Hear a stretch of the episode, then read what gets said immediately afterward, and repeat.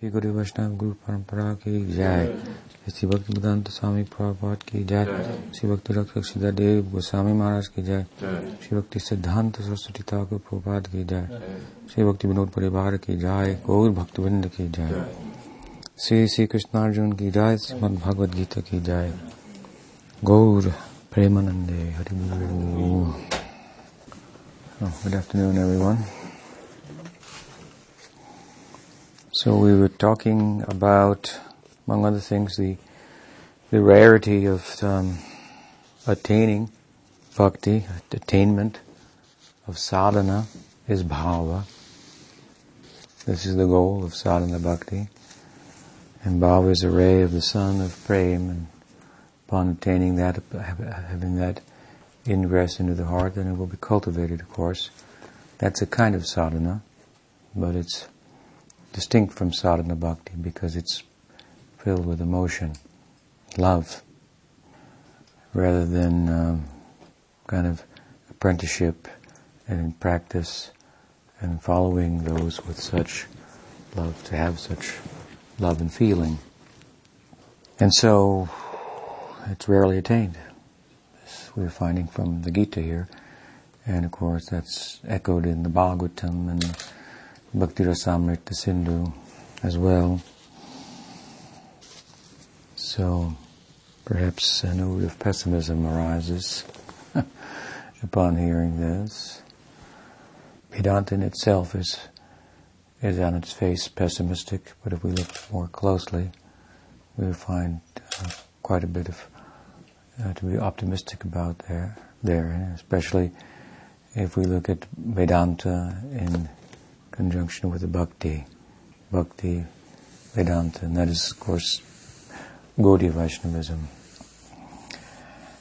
But still, rarely attained, and that is true for, as Bhagavatam says, the Narayana Parayana, Sudurlabha Prashantatma Kotishvapi Mahamune.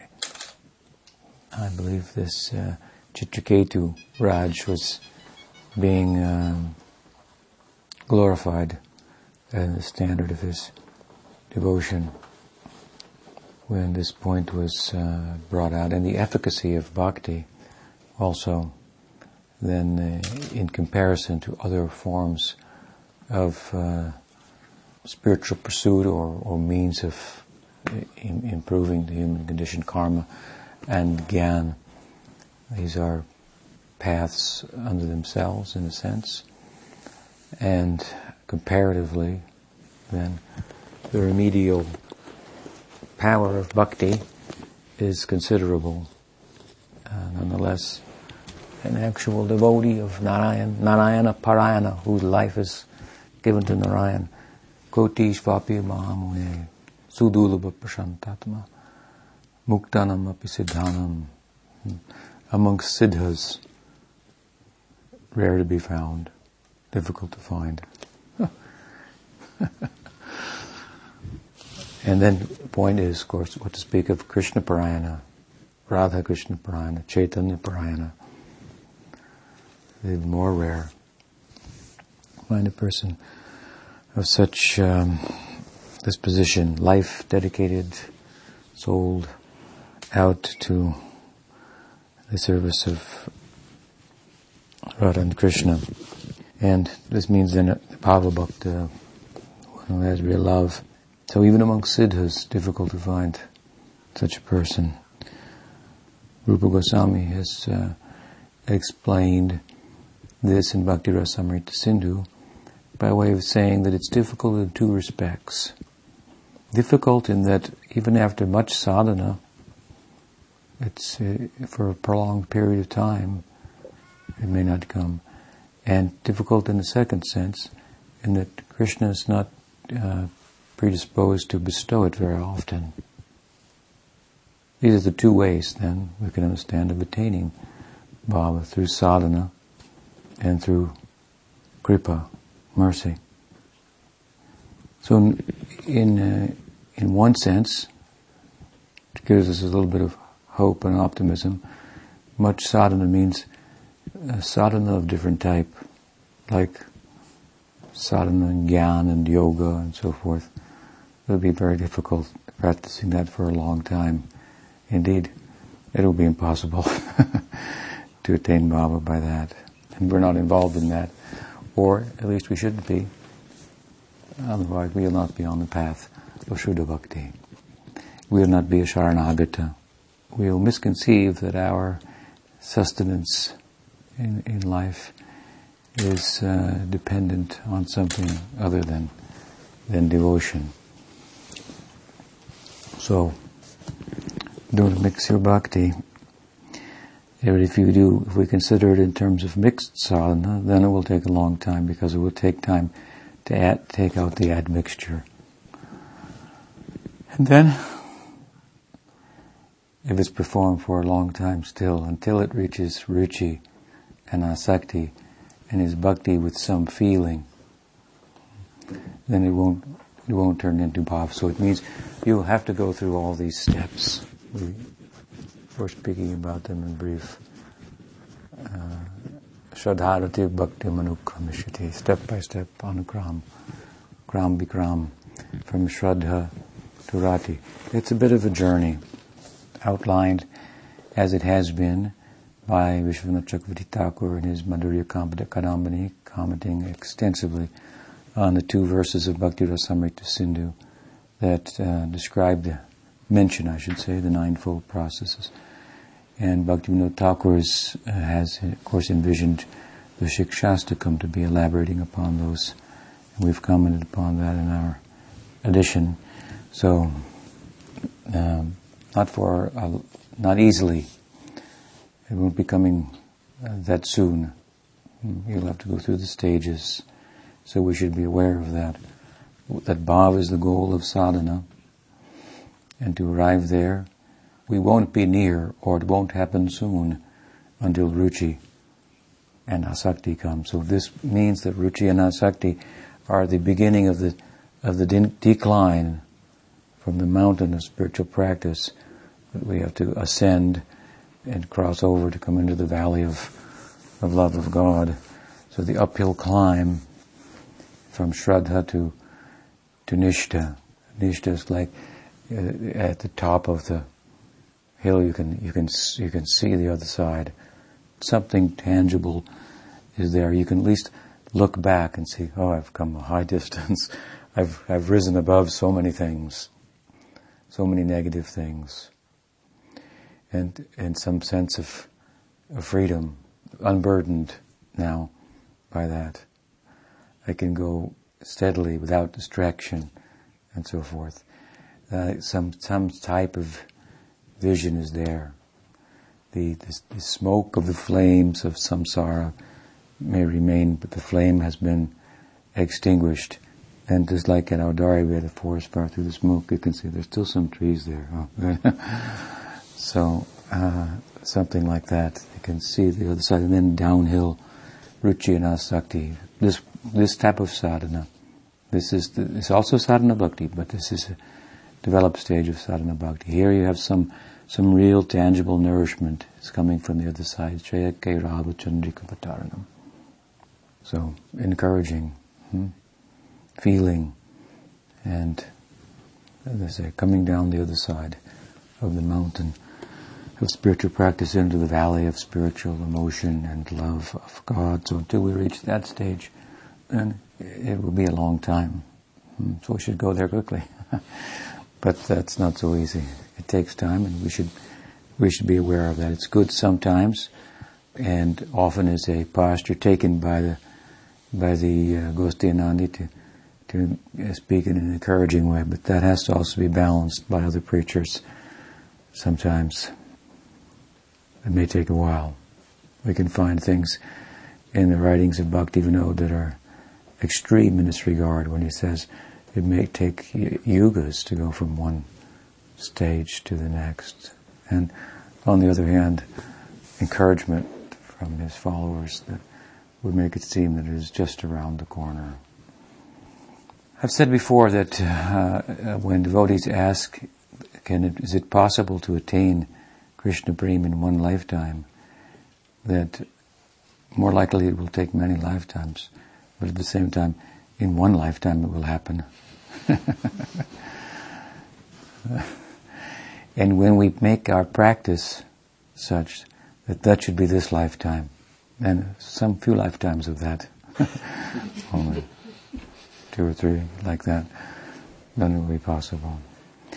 But if we understand the goal, that's why it's important to talk about it appropriately, not in a way that we're led to believe that we're almost there, and without even having taken our shoes off, we're about to enter into the into the lila of uh, of Radha and Krishna, but appropriately about the goal in such a way as to as to that we understand it clearly.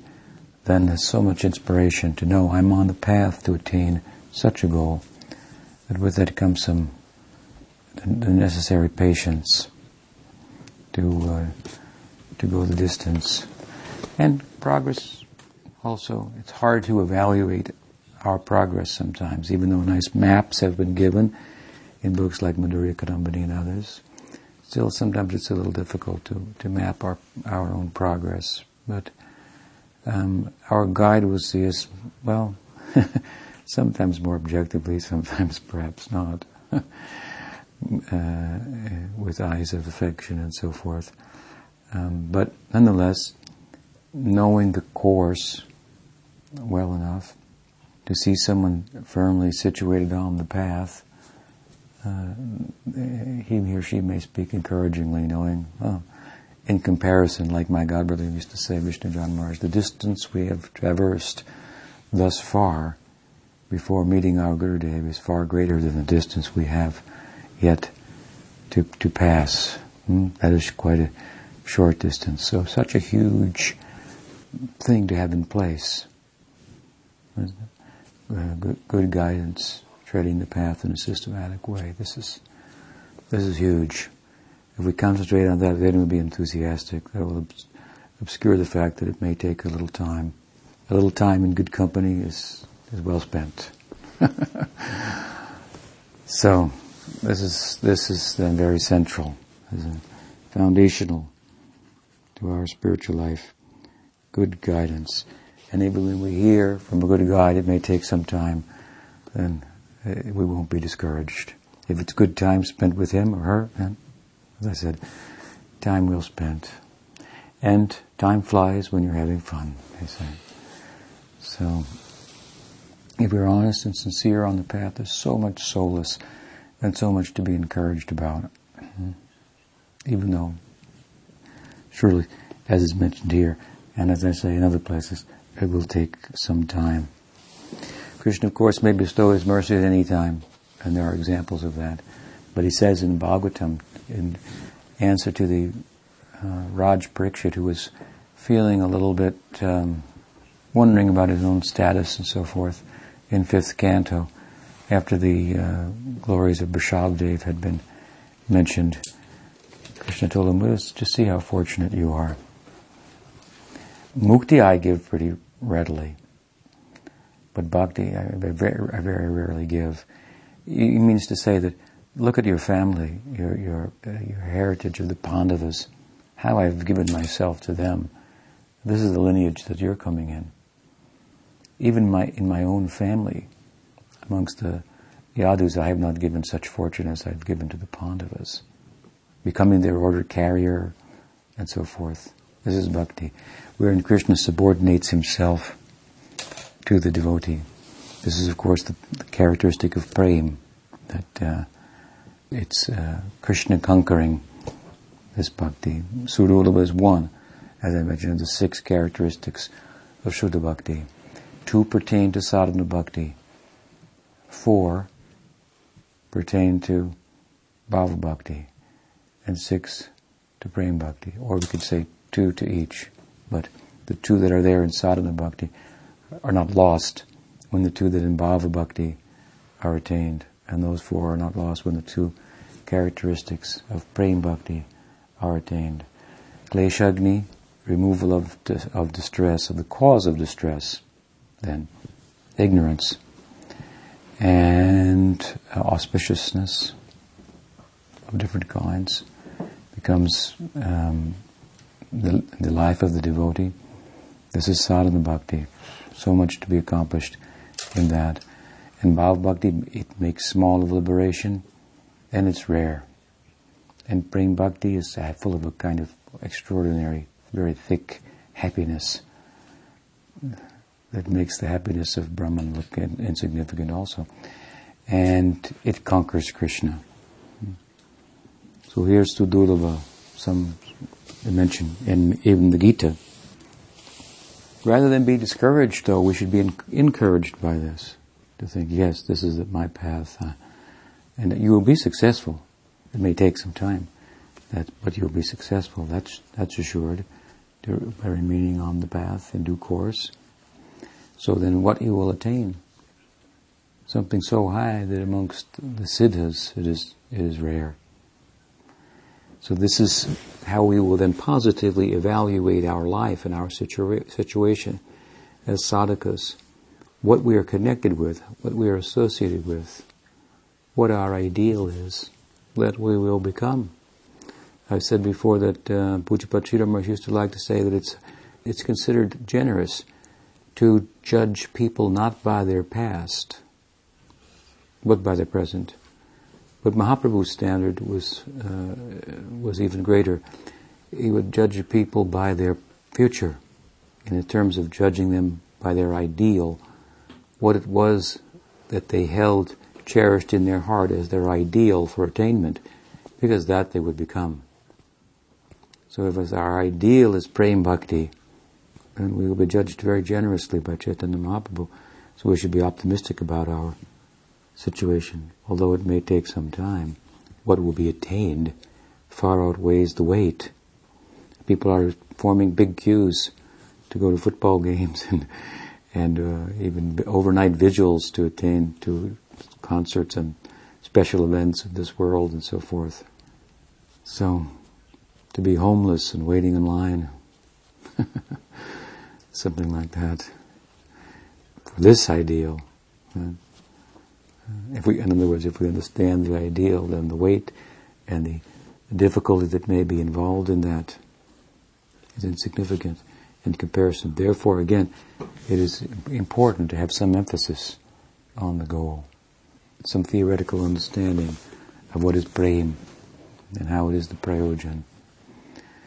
Uh, so here, in, in a very indirect way, we're told, we're not told much about it, Gita here, but we're told it's very extraordinary. It's very rare, even amongst siddhas. It's, it's rarely found. So we think, goodness, uh, this is what, this is my future. This is my ideal. This is what I will, will become. I'll make a siddha look, look imperfect. The life of a siddha look, will, will look incomplete. The life of a self-realized soul will look incomplete. So we should evaluate ourselves in terms of our association, our sangha, hmm, where we get our ideal, hmm, and that we, we, we that because that we will become. Sridhar used to give the example: if a man is the president of a ten-story building and lives on the ten-story, tenth-story suite and another man is a doorkeeper in the building next door of a hundred story building, then the president may look down at the doorkeeper and think, oh, he's just a doorkeeper, and I'm on the tenth story. But the doorkeeper of the hundred story building has the prospect of working in the company and eventually rising up to the position of the president in the hundredth story. At which time he will look down at the tenth story president and think, oh, you're like a doorman in comparison. Mukti is only doorway to bhakti. You have to go through the doorway of mukti. You have to become a mukta hmm, to be fully a bhakta. Mukti is included in bhakti. In other words, you can't go there with your shoes on.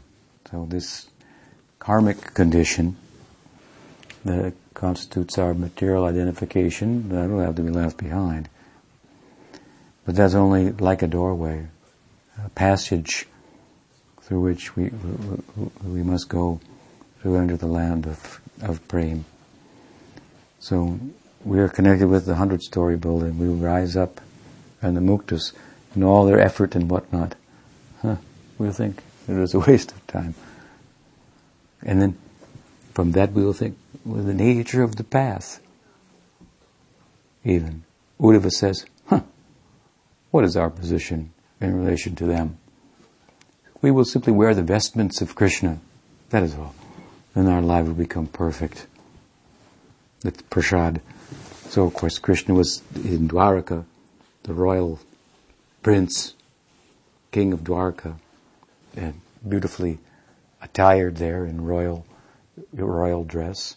And when he was tired of a particular outfit, then he would be passed out, and the likes of Uddhava would dress himself only in Krishna's clothes. This was just one example of his living at the mercy of Bhagwan. I just think well, he could be a high-fashioned, well-dressed person and be a beggar at the same time. so, from whom you to whom you approach with your begging bowl, that will make some difference. We should approach Krishna and beg for prem. This is the idea. Hmm? This is Mahaprabhu's begging as a son, as the Tridandi sannyasi. He's begging for prem. Fill his bowl with prem and let it overflow and be distributed to others. This is the, the bhikkhu, the begging of Chaitanya Mahaprabhu. So Uddhava's point is what? That our path, our goal is high. So high that it makes mukti look insignificant. Even in the stage of bhava, what to speak of the stage of prem. And for this we should be encouraged. And secondly, the practice to get there is easy. They are living naked covered with ashes and confronting the, the, the, the, extremes of heat and cold, the tyagis, the vairagis, and so forth in the Himalayas, the, the, those on the path of vairagya, corresponding with gyan. It's an arduous path, difficult. And, and by comparison, he said, hmm, I will just wear the royal clothes of Krishna. That will take me there and beyond. So uh, the path is comparatively easy. It is a path that, that requires some effort, that's true, but requires some mercy also. And a little of each. And and what is the effort? The effort is to get the mercy of Bhagwan. that is the effort, to position ourselves in such a way that he may be sympathetic to us, to our our plight, and and by connecting ourselves with his devotee, then certainly it's easy to get his attention. So it's it's not a difficult path comparatively. It may seem difficult to us, but but comparatively, what what's available in terms of ego-effacing paths and the result that will come from that, this is easy. And the goal is is is to transcend even ego-effacing by, by ego shaping, shaping an identity in relation to Bhagwan. So, in this way, the rarity, which at first glance may cause us to be a little discouraged if understood properly, is actually for our encouragement. It's such a high thing. Difficult to attain, but you're on that course. You're connected with, with the lineage that that extends there. So we're all uh, lucky.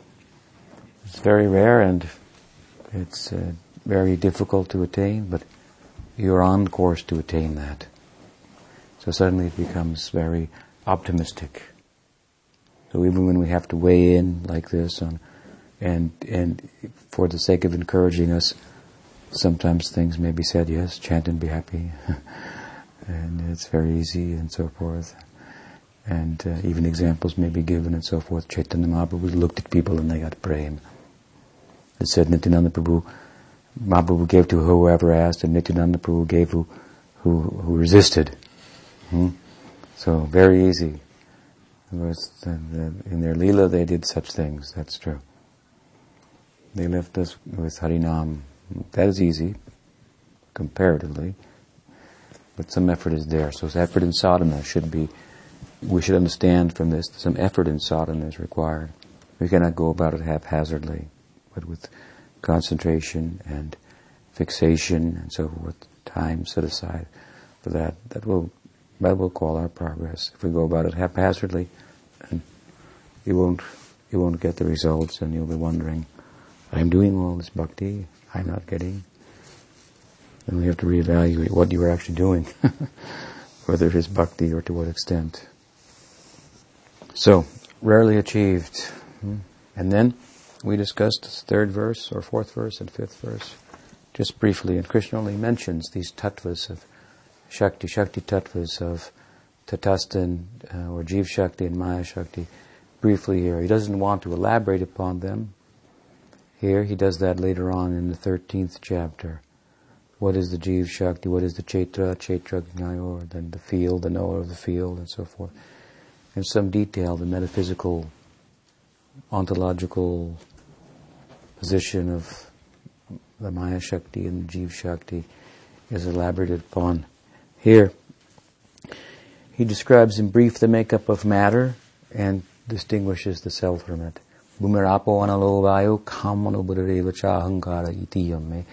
Bhinna prakritirashtradha. I don't think you'd uh, pass your physics, chemistry, or biological biology class by citing this verse as an explanation of the material world and its elemental constituents. So it's a bit of an antiquated idea in comparison to modern science. What is the makeup of matter? Earth, water, fire, air, ether. These are old or older ideas or ways of talking about that. This is coming from the Sankhya uh, worldview. It's found also in Buddhist Buddhist texts and and uh, throughout uh, Vedanta also, I think it overflows into the middle, medieval Western uh, culture, the, the, Greeks and even the Middle Ages and so forth had this kind of idea like solidity and liquidity and heat and, and so on. It's not wrong or inaccurate. It's a, it's a way of speaking about material nature. And um, for that matter, it's a profound way in another sense because there's a division here as a division between a, a, gross and a subtle form of matter. There's a room for a mind here that's not reducible to gray matter. This was the uh, idea, and, and mind, was kind of the voice, uh, seen as the voice of consciousness, through which consciousness then expresses itself. It's more subtle than the gross material elements and then capable of being used for expression on the part of consciousness, which is the life embodied, which is the other tattva mentioned here in the next verse. Apareyam mitastanyam prakritim vidime param jiva bhuta mahabahaya idam daryate jagat. The jiva, the, the consciousness that's sustaining the world, giving it meaning and so forth. So this is this is an important distinction. It's not a distinction that's that's a, perhaps not it's not acknowledged, it's questioned, it's maybe there's some there's a debate about it, mind mind brain debate. Been going on for some time without any uh, any conclusion.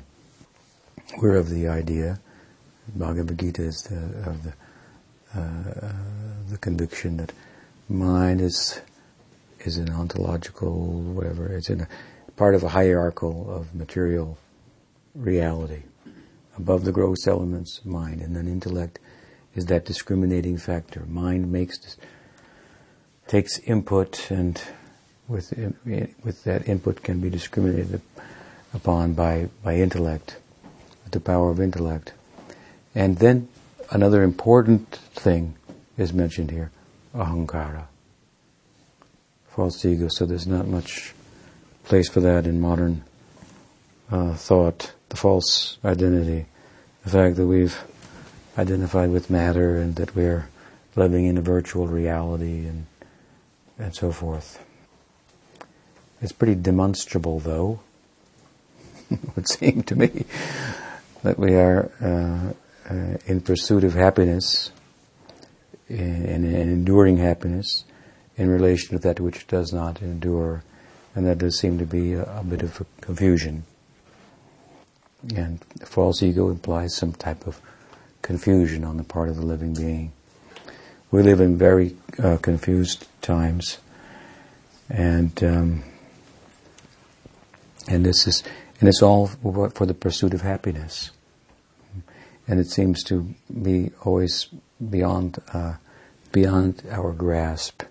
The pessimism with which Vedanta weighs in on the world, taking apart the, the apparent prospect of happiness through emotional fulfillment, relationships, and so forth, by laying bare the real nature of of all these of, of relationships, attachment, and so forth and so on. It, it's a kind of a pessimistic, healthy pessimism about the prospect for actually attaining happiness in a world of forms and names that are here today and and gone tomorrow, is then then followed by the by the optimism of of how by looking elsewhere, looking within, and, and, with, and, with, and systematically it can be attained. It's not that the Western world didn't talk about looking within and so forth, and, and Christianity and some saints apparently attained in Catholicism anyway. I think Protestants did away with the saints, but uh, they had some inner uh, life and experience. But there's a lacking, as far as I understand it, of any systematic means of attaining that inner that inner life. Contemplative Catholics in, in more modern times look towards Buddhism to, and, and began to employ um, some of their uh, methodology for sitting and uh, and, uh, and looking within. It seems to be somewhat lacking Christianity, as far as I understand it, in a, in a, in a system, in a, in a consistent practice certainly going to church on Sundays is, doesn't amount to that. And there are some rules to follow and things and whatnot, but to, to explore the dimensions of, of consciousness systematically, this is we call sadhana. And it's, it's, it's actually quite well uh, thought out, detailed in terms of, in Yoga Shastra, for example, of Patanjali. It's very abstruse, abstract analysis of of mind and and the, the means by which the conscious entity can comprehend, can apprehend the nature of the objective reality by an interpenetration of the subject and the object and arrive at comprehensive knowing beyond the, the limitations that Western society, culture has understood the mind and intellect. They're really an, an impediment. How can you know if you're different altogether from matter, this was the problem, one of the problems of, of Descartes' philosophy as seen by others. Well, how can you know if you're different categorically from the objective world? How can you know it? Like attracts like and, and, and, and, and knowing. If you're of a different substance altogether, then how can you know it? This is an argument he wasn't able to answer very well. Uh, but but in Vedanta, and even in Yoga Shastra and so forth, you find that there's a difference, as I said this morning, but there's also there's also a non-difference. We both have a conscious source. So our there's a way of comprehensively understanding matter that involves an interpenetration on the part of the jiva with matter in um, meditation, which takes us, as I guess I said again, beyond the mind, beyond the, the limits of intellect for knowing, for apprehending, for comprehending. Hmm? And this, in Yoga Shastra and in, in Buddhism, they have, of course, very detailed explanations of meditation and, and how to, how to, how to transcend the mind and so forth. Very, uh, very technical, very um, systematic, very well, well reasoned. And in this way, as we kind of were speaking earlier today, this Eastern uh, philosophy, uh, spirituality, has a rational element to it that, uh, while it, at the same time it's called mysticism, it has a rational side to it as, as to how to how to uh, approach that inner world and thereby understand the outer world as well. Of course, when we come to bhakti, then then um, meditation is also there. It's fostered by kirtan and so forth. And it's also very, much has been written. Bhakti Rasamrita Sindhu, whole book on, on the, the, nature of bhakti and good section, large section on sadhana and so forth. Bhakti Sandarbha is there, the whole Jiva Goswami has elaborated upon the nature of the practice and so forth, and much more to be said on that. I'm sure as ages, uh, generations of Vaishnavism continue on in, in the world, so we're in a good position for knowing, for understanding. Spiritual practice is is uh, is tangible and fruitful in the immediate sense. It's not merely a waiting for going, it's for going there now. One qualifies oneself in the here and the now to enter there. In the here and the there, kind of, the two are kind of, the, the, the there is very much here in Gaudiya Vaishnavism. So false ego, false identity is mentioned here not one of the elemental constituents of the material world that you'll learn about in in biology or chemistry or physics, but you find it in the Bhagavad Gita and it's very practical. In pursuit of happiness, which is is, is universal, humanity has come up very much short by looking without or by looking within in an unsystematic way. But in, in bhakti and all these traditions, we, we are encouraged to look within, but we are given tools to do so also. And that's why Prabhupada used to like to talk about it as a science rather than as a faith or just a belief. I believe because of some dogma or authority. But as a science by which applying oneself one can get tangible results. And this could be probably there's prospect for empirically testing it to some extent, much more so than than in other other types of spiritual tradition that lack that type of uh, those type of tools. Briga was Pod was talking about tools, so we have a bag full of tools, also to help us in this uh, in this work. Considerable, powerful tools. They should be employed. They're powerful enough. The point is here is to take the material world at its root. What is that root? Ahankara, false ego. From there, the whole thing, in one sense, expands. And see how bhakti is so efficient in this regard then. Because it immediately addresses this issue in a positive way. The issue is that our suffering is based on a misperception, a misidentity a false ego, a ahankar. And the whole covering of material existence is arising out of that. And how does it address it comprehensively and positively? By ascertaining the core, the spirit, if you will, behind that. It is an enjoying spirit. And then it seeks by its every, eh, in its entirety, to convert that enjoying spirit to the serving ego, the enjoying ego, the taking ego to the to the giving ego. It goes. This is where it, it focuses its energy immediately. It's not on, not on controlling the mind, as in yoga practice uh, or or the senses. Those are aspects, obviously, of bhakti, but the main emphasis. You have another identity. Again, prem prayojan. You have another identity, a happy identity in relation to joy himself, the personification of joy. You have a relationship. The basis of that relationship is, is a serving ego. So this is a very positive way to convert the whole affair and turn our lives from material into spiritual to uncover ourselves from all of these uh, what are considered coverings in Sankhya uh, outlook material coverings of the soul. By going to the ego, in the all of bhakti, sevan mukti hi jivado swayameva spuratyadha. Atasri Krishna namadi nabavid gramindrahi. We're told Krishna will be known, understood, by changing the enjoying ego to the serving ego. Hmm. Krishna namadi, beginning with then also taking the name of Krishna. Hmm?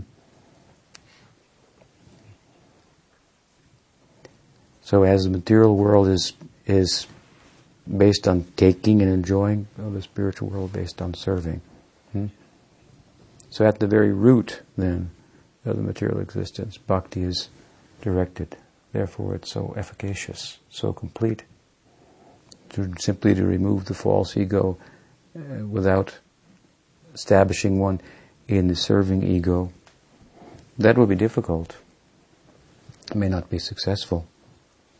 Therefore, Aruya Kuchena Param Padam Tadapatanti Ado Nadutayushmarangaya. So many trying in that way, again coming down. Making some progress but going down without bhakti. So this is perhaps the most important word for us in this description of material nature. Ahankaram.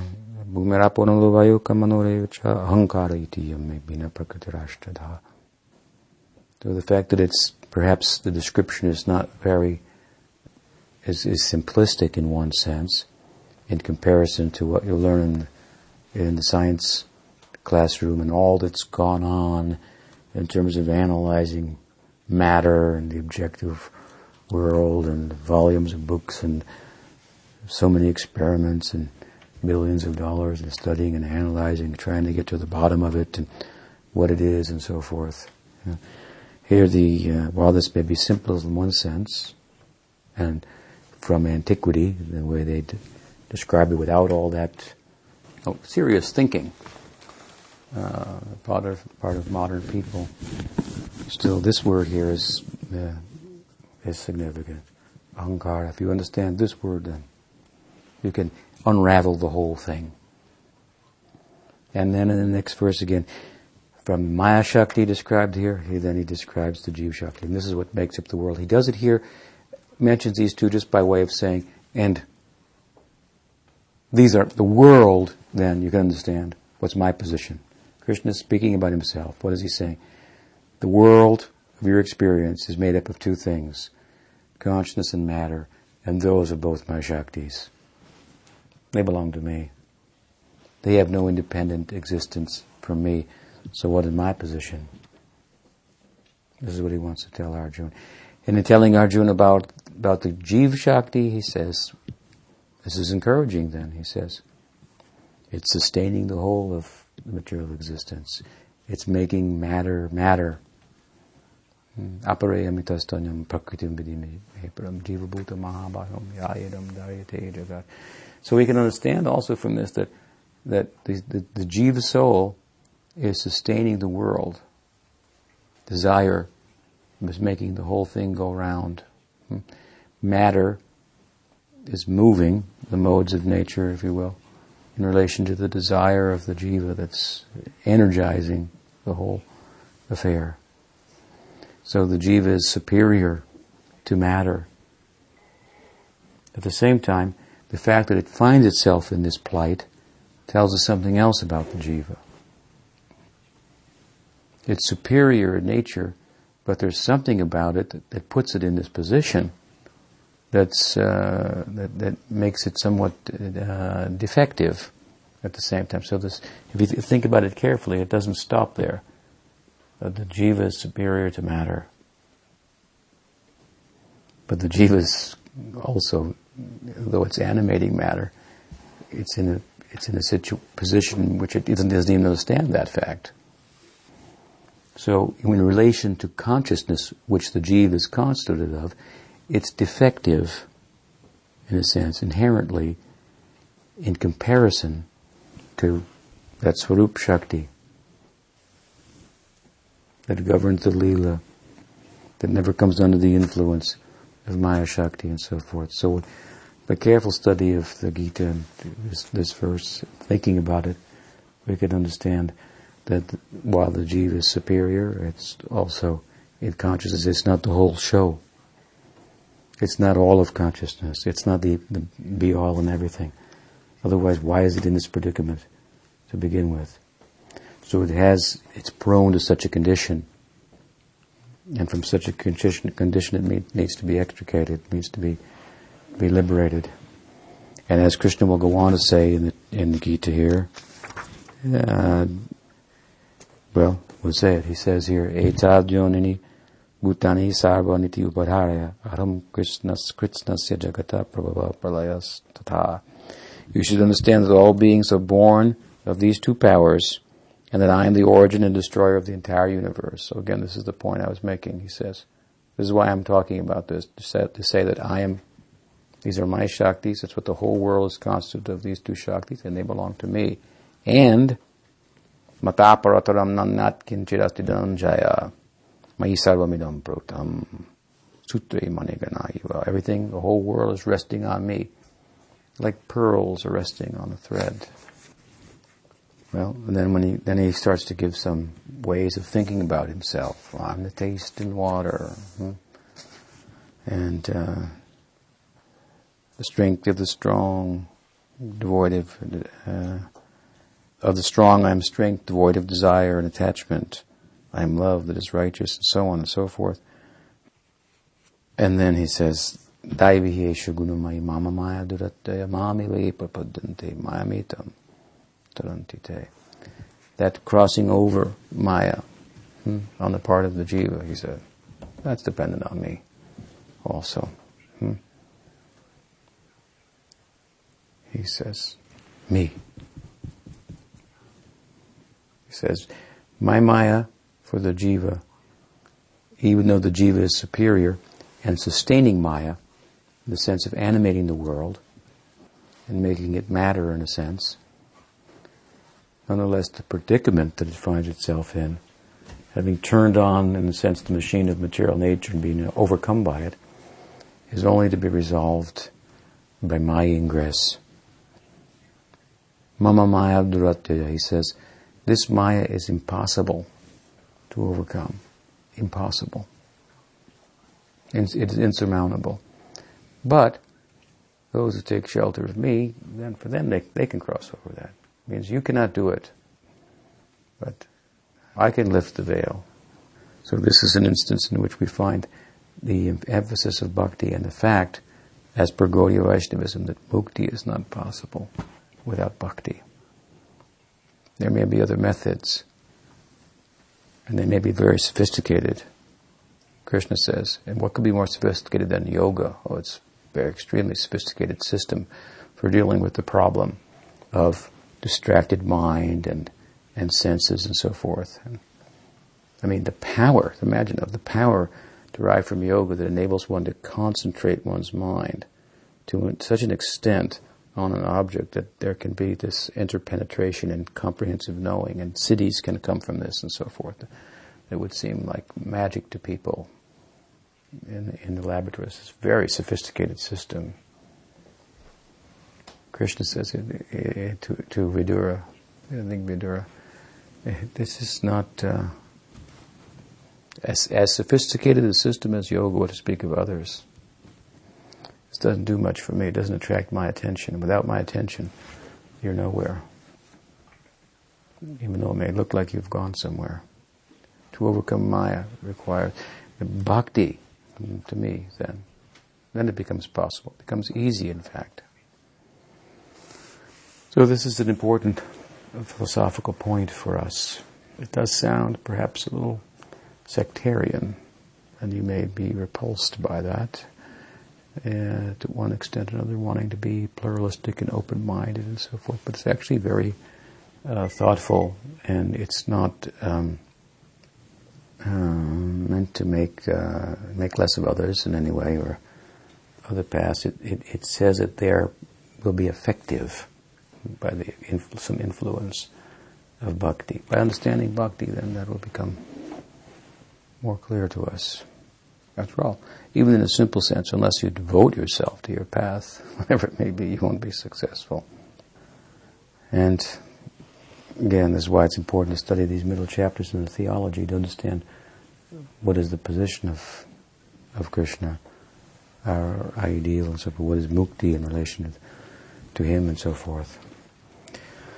So, any question? You mentioned something on the six characteristics of prey. Could you perhaps say a little bit more about that? Well, what are they? I don't know.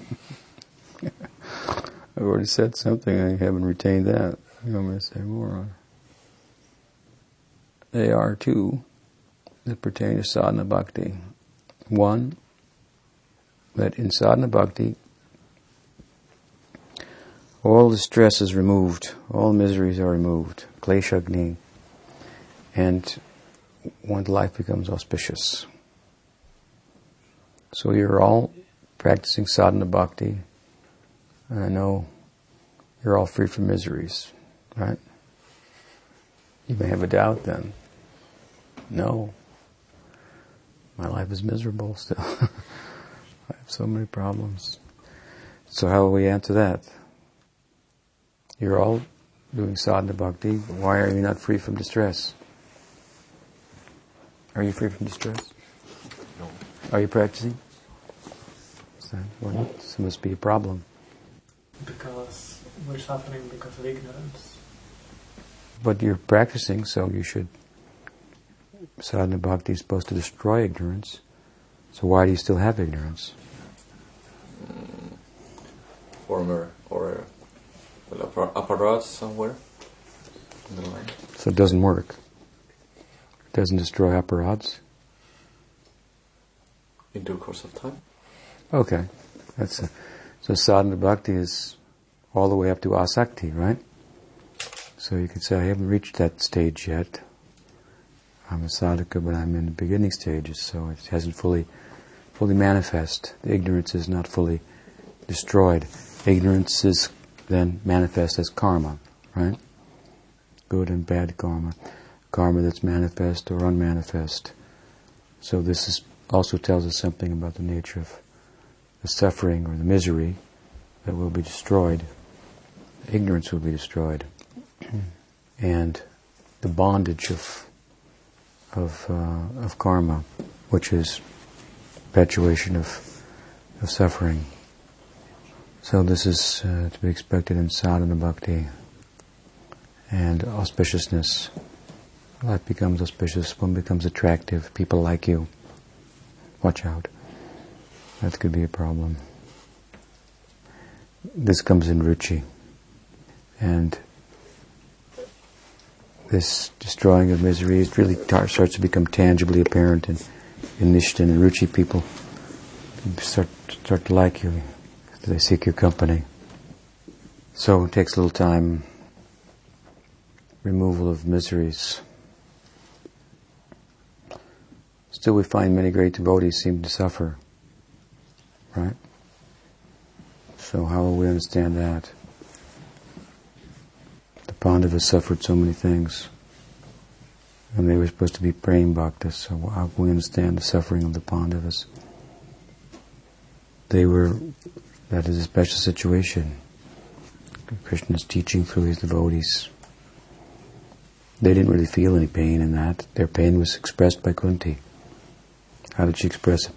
Let these sufferings, as they appear, happen again and again. Vipada tattva, what is that verse? Tattva tattva jagadguru. Vipada means like calamities. They had to suffer so many calamities in their life. Let us suffer them again and again, she said, because in doing so, it, it gives cause for us for remembering you, and remembering you puts an end to all suffering, to an end to birth and death. Means an end to karma, means liberation. So, to be free from, from the grip of karma, that is to be free from from misery. Then in the Bhava Bhakti, then two things. Uh, it makes liberation insignificant. Having attained Bhava Mukti looks insignificant in comparison. And the nature of Bhava Bhakti is also that it's, that it's very rare. And Prem Bhakti is full of a very thick, condensed kind of happiness. Sandranatma. And Krishna Akarshani has the power to captivate to captivate Krishna. To captivate Krishna entirely, his attention. These are the six characteristics of Shuddha Bhakti. Described in Bhakti Rasamrita Sindhu in the very first chapter. Okay, tomorrow I'll ask for questions. So you're not you're not studying enough. You don't have enough doubts. I can't do my my service. Shrimad Bhagavad Gita की जय गुरु वैष्णव गुरु परंपरा की जय गौर भक्त बंद की जय बहुत प्रेमानंदे हरि